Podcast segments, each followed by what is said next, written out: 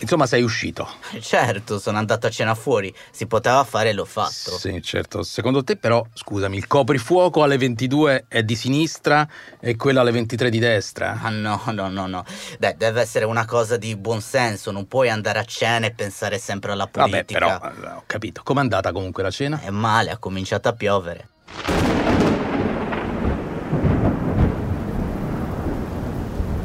Già, ma cos'è stato il coprifuoco per gli italiani? Perché nel nostro inconscio, in un angolo sepolto della nostra identità collettiva, l'idea di chiudersi in casa ci ha fatto venire un brivido. Ci siamo divisi, abbiamo litigato, sopportato, sperato. Questa è la versione di Greco, io sono Gerardo Greco e con Luca Piras abbiamo pensato che forse valeva la pena andare a vedere cosa sia realmente il coprifuoco. Cosa abbia voluto dire per quasi un anno e mezzo, tra l'altro, proprio adesso che cominciamo a pensare di mettercelo alle spalle. È una piccola seduta di storia e di psicanalisi questa. Per farla abbiamo chiamato il professor Cardini, Franco Cardini, medievalista insigne, che vi presentiamo subito livello della parola, a livello puramente semantico, è qualcosa di non esatto, di non preciso. Noi non facciamo un coprifuoco, noi non, non, non spengiamo i nostri fuochi in, in, casa se abbiamo il caminetto. Poi coprifuoco vuol dire anche coprire le fonti ordinariamente di calore che fino all'età industriale erano anche fonti di luce, coprifuoco vuol dire anche copriluce, durante la guerra in generale quando c'era una situazione di coprifuoco che serviva anche ad, ad abbuiare le città per non rendere più facile il bombardamento da parte dell'aeronautica nemica, il coprifuoco non era tanto un coprifuoco quanto era un copriluce. Ecco, la nostra storia comincia proprio durante la guerra.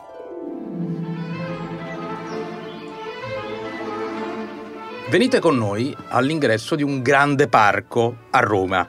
È estate, pieno pomeriggio, uno di quei pomeriggi gloriosi di sole.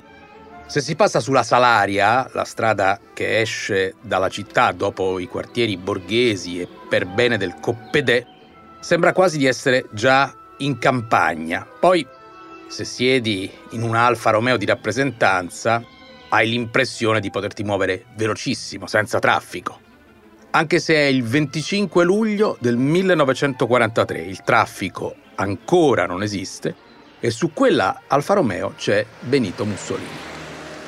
Ingresso di Villa Savoia, allora la residenza privata dei reali, oggi è una più pacifica Villa Ada, è sempre lì, con una minima rientranza sulla consolare. Mussolini, il suo segretario, Nicola De Cesare, il suo autista e l'alfa di rappresentanza entrano dopo le 17, un po' in ritardo. La regina Elena, dai giardini, vede passare la macchina, poi è tutto veloce, come l'alfa del duce. Mussolini viene accolto dal re con parole che non preannunciano nulla di buono. Duce, l'Italia va a tocchi. Dopo 20 minuti Mussolini uscirà con il volto terreo, scenderà le scale bianche di marmo della villa, cercherà la sua macchina e non la troverà. I carabinieri lo affiancheranno, gli diranno che devono garantire la sua incolumità. Mussolini, ormai non più capo del governo, verrà fatto entrare con il suo segretario in un'ambulanza che partirà di corsa. Dicono che un'ora dopo Pietro Badoglio, nuovo capo del governo, dopo aver ricevuto il mandato dal re, sempre a Villa Savoia, abbia visto l'alfa di Mussolini parcheggiata nel parco e ci sia montato sopra, visibilmente soddisfatto. Fu allora che il maresciallo d'Italia cominciò a pensare al testo del proclama che avrebbe fatto la sera e al coprifuoco. Il 25 luglio passò veloce. Era già sera quando Titta Arista, che poi sarebbe diventato lo storico speaker dell'EIR, ma solo dopo, venne convocato al primo piano nella stanza del direttore del giornale radio, via Asiago, la sede dell'EIR, la RAI di allora, era quasi esattamente come è rimasta sino ad oggi. Le scale di marmo, le ringhiere d'ottone, le guide rosse, i fasti deco di un impero che si era già sgretolato. Giovanni Battista Arista, detto Titta, entrò in studio alle 22.40 con accanto un carabiniere. Cinque minuti dopo lesse quello che doveva leggere. Attenzione! Sua Maestà il Re e Imperatore ha accettato le dimissioni dalla carica di capo del governo, primo ministro e segretario di Stato presentate da Sua Eccellenza il Cavaliere Benito Mussolini. Il proclama di Badoglio, quello che va ascoltato con attenzione. La consegna ricevuta è chiara, recitava, chiunque tenti di turbare l'ordine pubblico sarà inesorabilmente colpito. E infatti il giorno dopo, il 26 luglio, di lunedì, un avviso venne affisso su tutti i muri del regno. Nella situazione attuale, col nemico che preme, qualunque perturbamento dell'ordine pubblico costituisce tradimento. Il titolo della stampa il 31 luglio fu semplice coprifuoco dal tramonto all'alba. Fu lì che imparammo a fare i conti con lo stato d'assedio, in un'Italia presa da sud dagli angloamericani e da nord dai tedeschi, e a chiuderci in casa. I manifesti del coprifuoco del luglio 43 si trovano ancora perfettamente riprodotti in vendita a 80 euro in internet, dalle 21 alle 5 del mattino, poi sarà modificato dalle 21.30 alle 4.30 in segno di liberalità. Con le specifiche del caso, gli unici esenti, in un paese devastato da cinque anni di guerra, erano i servizi essenziali dell'epoca, sacerdoti, medici e levatrici. Per il resto tutti a casa. Chiusi gli esercizi pubblici di ogni categoria, i teatri di varietà, i cinematografi, Vietate le segnalazioni ottiche e luminose perché, veniva detto, il nemico non solo ti ascolta, vecchio cavallo di battaglia del fu regime fascista, ma ti guarda anche. Finestre sprangate, serrate dalle persiane. Ma soprattutto il coprifuoco di quella guerra che sarebbe durata due anni ancora e sarebbe diventata di liberazione, rispondeva a un ordine militaresco che un popolo irregimentato per vent'anni riconosceva. Chi va là? Quando questo grido è lanciato, il cittadino deve immediatamente fermarsi, rispondendo a voce alta e attendere che la pattuglia si avvicini o che la sentinella gli dia l'ordine di avanzare. Subito egli deve presentare il lascia passare unitamente a documenti personali di identità. Chi va là?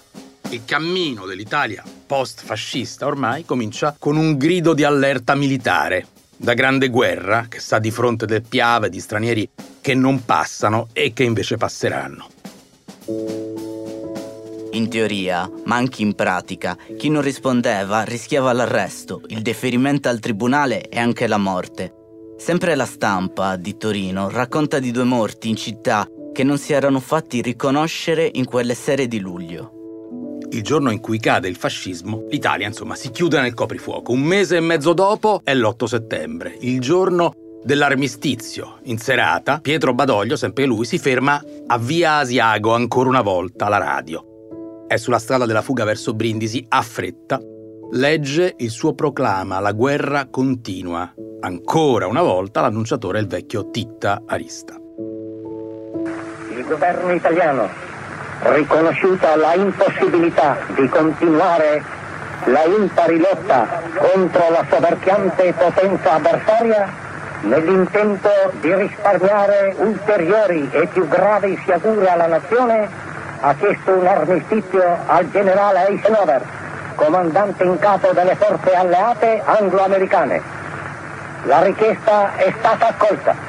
Conseguentemente, ogni atto di ostilità contro le forze anglo-americane deve cessare da parte delle forze italiane in ogni luogo.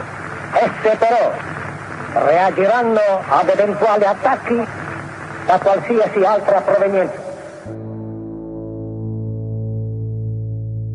Così, mentre i tedeschi invadono da nord il paese, il coprifuoco diventa un'altra cosa, è quello nazista imposto dagli invasori. La prefettura di Milano rende noto che, in occasione dell'atteggiamento calmo e disciplinato tenuto dalla popolazione, è stato deciso in accordo col comando militare germanico di riprendere da oggi l'inizio del coprifuoco alle ore 22. Sono le ore di buio dei nazisti in Italia, quelle durante le quali cresce la lotta partigiana. c'è un quadro, una tela di Guttuso, che parla più di mille lezioni di storia. Si intitola Notte di coprifuoco a Roma ed è del 43. Un ragazzo, in piedi nel buio della città, impugna un fucile e lo punta verso l'alto. Non è un caso che il coprifuoco della nostra guerra finisca in gran parte del nord Italia il 28 aprile del 45, quando il paese è completamente liberato, il giorno in cui Benito Mussolini muore sulle sponde del lago di Como alla fine di una fuga impossibile cominciata da quel viaggio in ambulanza dal quale siamo partiti e dalla prima notte di coprifuoco.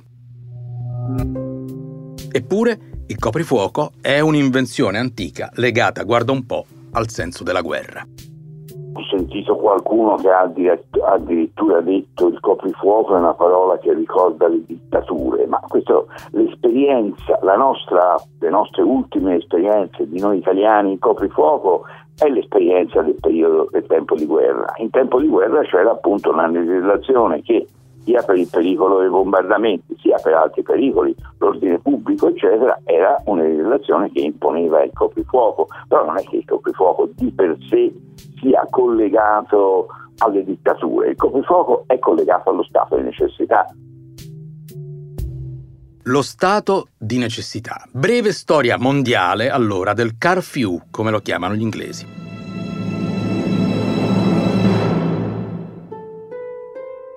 La leggenda dice, in un lontano 1066, quasi da alto medievo, del duca di Normandia Guglielmo il Conquistatore, vincitore di Hastings, che istituì il primo curfew dal francese couvre-feu alla lettera coprifuoco. Erano lastre di ghisa che soffocavano i fuochi in casa al rintocco delle campane, in fondo un utensile da cucina o poco più e una rete di torri, le torri del coprifuoco, che scandivano gli orari le campane delle chiese o alcune campane di alcune chiese sono deputate proprio a battere il coprifuoco. Dopo il, aver battuto l'ora liturgica di, de, dei vespri o di compieta, cioè delle preghiere per la sera, a un certo punto si dà uno, due, tre, questo dipende dagli statuti, si danno alcuni rintocchi che significano adesso bisogna spengere il fuoco o nasconderlo serviva per minimizzare il rischio di roghi in centri abitati tutti di legno iperincendiabili, ma poi era utilissimo soprattutto per reprimere movimenti sediziosi al calar della notte. Guglielmo, che era ossessionato, sembra avesse vietato persino le candele. È un attimo, nell'Europa del Medievo diventa una misura, la prima, per prevenire la diffusione di una situazione pericolosa, incendi, violenze e un domani molto lontano virus. Ladri, rapimenti, omicidi, una forma di polizia, ordinanza di re e autorità cittadine. Poi il coprifuoco si addormenta sotto la cenere del tempo. Ricompare nelle colonie americane nel Settecento, in Rhode Island, quando i provvedimenti di restrizione riguardano gli schiavi africani o i pelle rossa e poi si risveglia sotto la cenere, in pieno Novecento. Nel 1919 negli Stati Uniti c'è una lunga estate rossa, una stagione di rivolte degli afroamericani terminata con un coprifuoco in 15 grandi città USA. Cento anni dopo, ieri, nel 2020, il coprifuoco americano avrà il volto di George Floyd, Mentre le proteste infiammano gli Stati Uniti, i governatori proclamano stati d'emergenza. Torna il vecchio curfew inventato da Guglielmo il Conquistatore. Good evening, Los Angeles. Nearly eight years ago, I was sworn in as your mayor, and I set my attention to the basics of our government and our economy. The idea was simple. Il sindaco di Los Angeles è un italiano d'origini, si chiama Eric Garcetti chiude la città dalle 20 alle 5 e mezza del mattino. Anche a San Francisco dalle 8 di sera. A Chicago si chiude dalle 21. In Francia il coprifuoco è imposto dai tedeschi invasori, sempre loro, dal febbraio del 42. Poi i francesi imparano e lo applicano in Algeria per gli attentati del Fronte di Liberazione Nazionale. Persino a Parigi nel 61, ma solo contro i musulmani appunto di Algeria. Pochi minuti dopo la seconda sparatoria, in una nota sala concerti al Bataclan, undicesimo arrondissement, tanta gente venuta ad ascoltare una band americana, non lontano dalla vecchia sede di Charlie Hebdo. È subito chiaro che si tratta di una serie di attacchi coordinati. Ripreso nella lotta al terrorismo dopo gli attentati del 2015, il Bataclan. Da noi, invece, in Italia, tornò un coprifuoco sui generis negli anni di piombo, una austerity da crisi energetica, da prezzo del petrolio nel 73, con cui anticipare la chiusura di cinema, ristoranti e ridurre l'illuminazione notturna. Nous sommes en guerre. En guerre sanitaire, certes. Nous ne luttons ni contre une armée, ni contre une autre nation. Mais l'ennemi est là, invisible, insaisissable, qui progresse. Et cela requiert notre mobilisation générale. E poi c'è il Covid, l'ultimo immenso nemico contro il quale organizzare una strategia di difesa, di guerra. Appunto, lo stato di necessità di cui parla Franco Cardini. L'unica strategia possibile senza il vaccino, che arriverà un anno dopo la pandemia. Le campane del coprifuoco quindi suoneranno ancora. Ora, funziona il tutti a casa? Quanto è efficace? Ci siamo divisi per mesi ormai su un'ora in più o in meno, abbiamo dibattuto, abbiamo tirato in ballo ideologie di destra o di sinistra, libertari o prudenti, Lega o PD. Che il coprifuoco non ha nessun fondamento medico, sanitario, scientifico, ad esempio economico. Ma Bassetti, Bassetti si occupa di uomini, qualcun altro si occupa di zanzare. Per questa fase la scelta del governo è di conservare la limitazione oraria del cosiddetto coprifuoco, così come è stato chiamato, ancora esattamente così come è oggi vigente.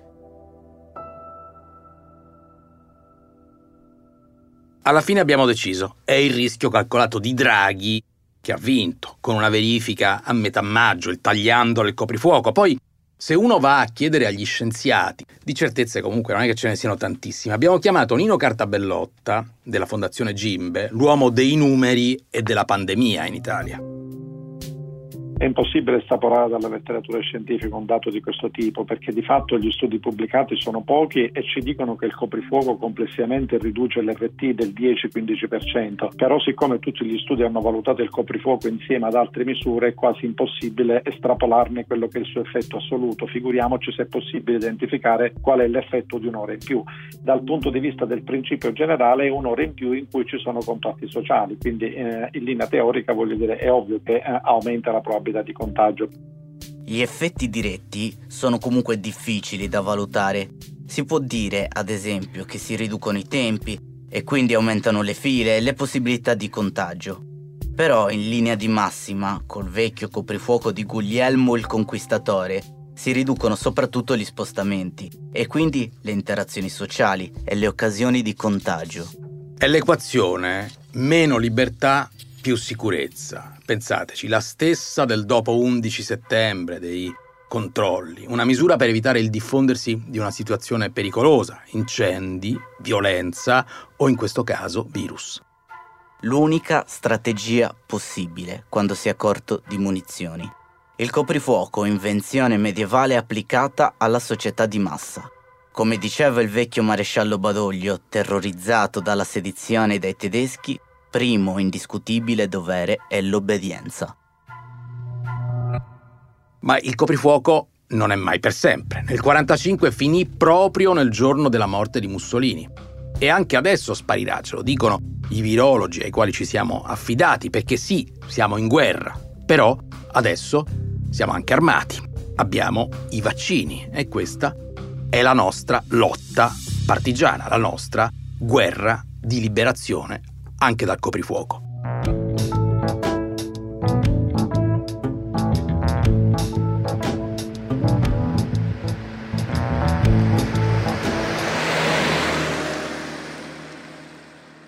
Ma quando è finito? Cosa? Eh, eh, il coprifuoco, che cosa? Quando è finito il coprifuoco? Un'ossessione. No, così, tanto per dire. Ok, quando è finito me ne vado a letto alle 8 di sera, così finalmente mi riposo.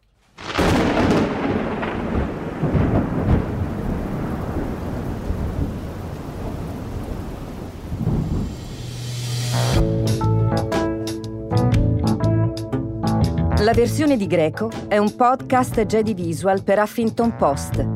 Scritto e letto da Gerardo Greco con Luca Piras. Coordinamento editoriale di Anna Silvia Zippel. Musiche, sound design e montaggio Stefano Giungato, Gipo Gurrado, Indie Hub Studio.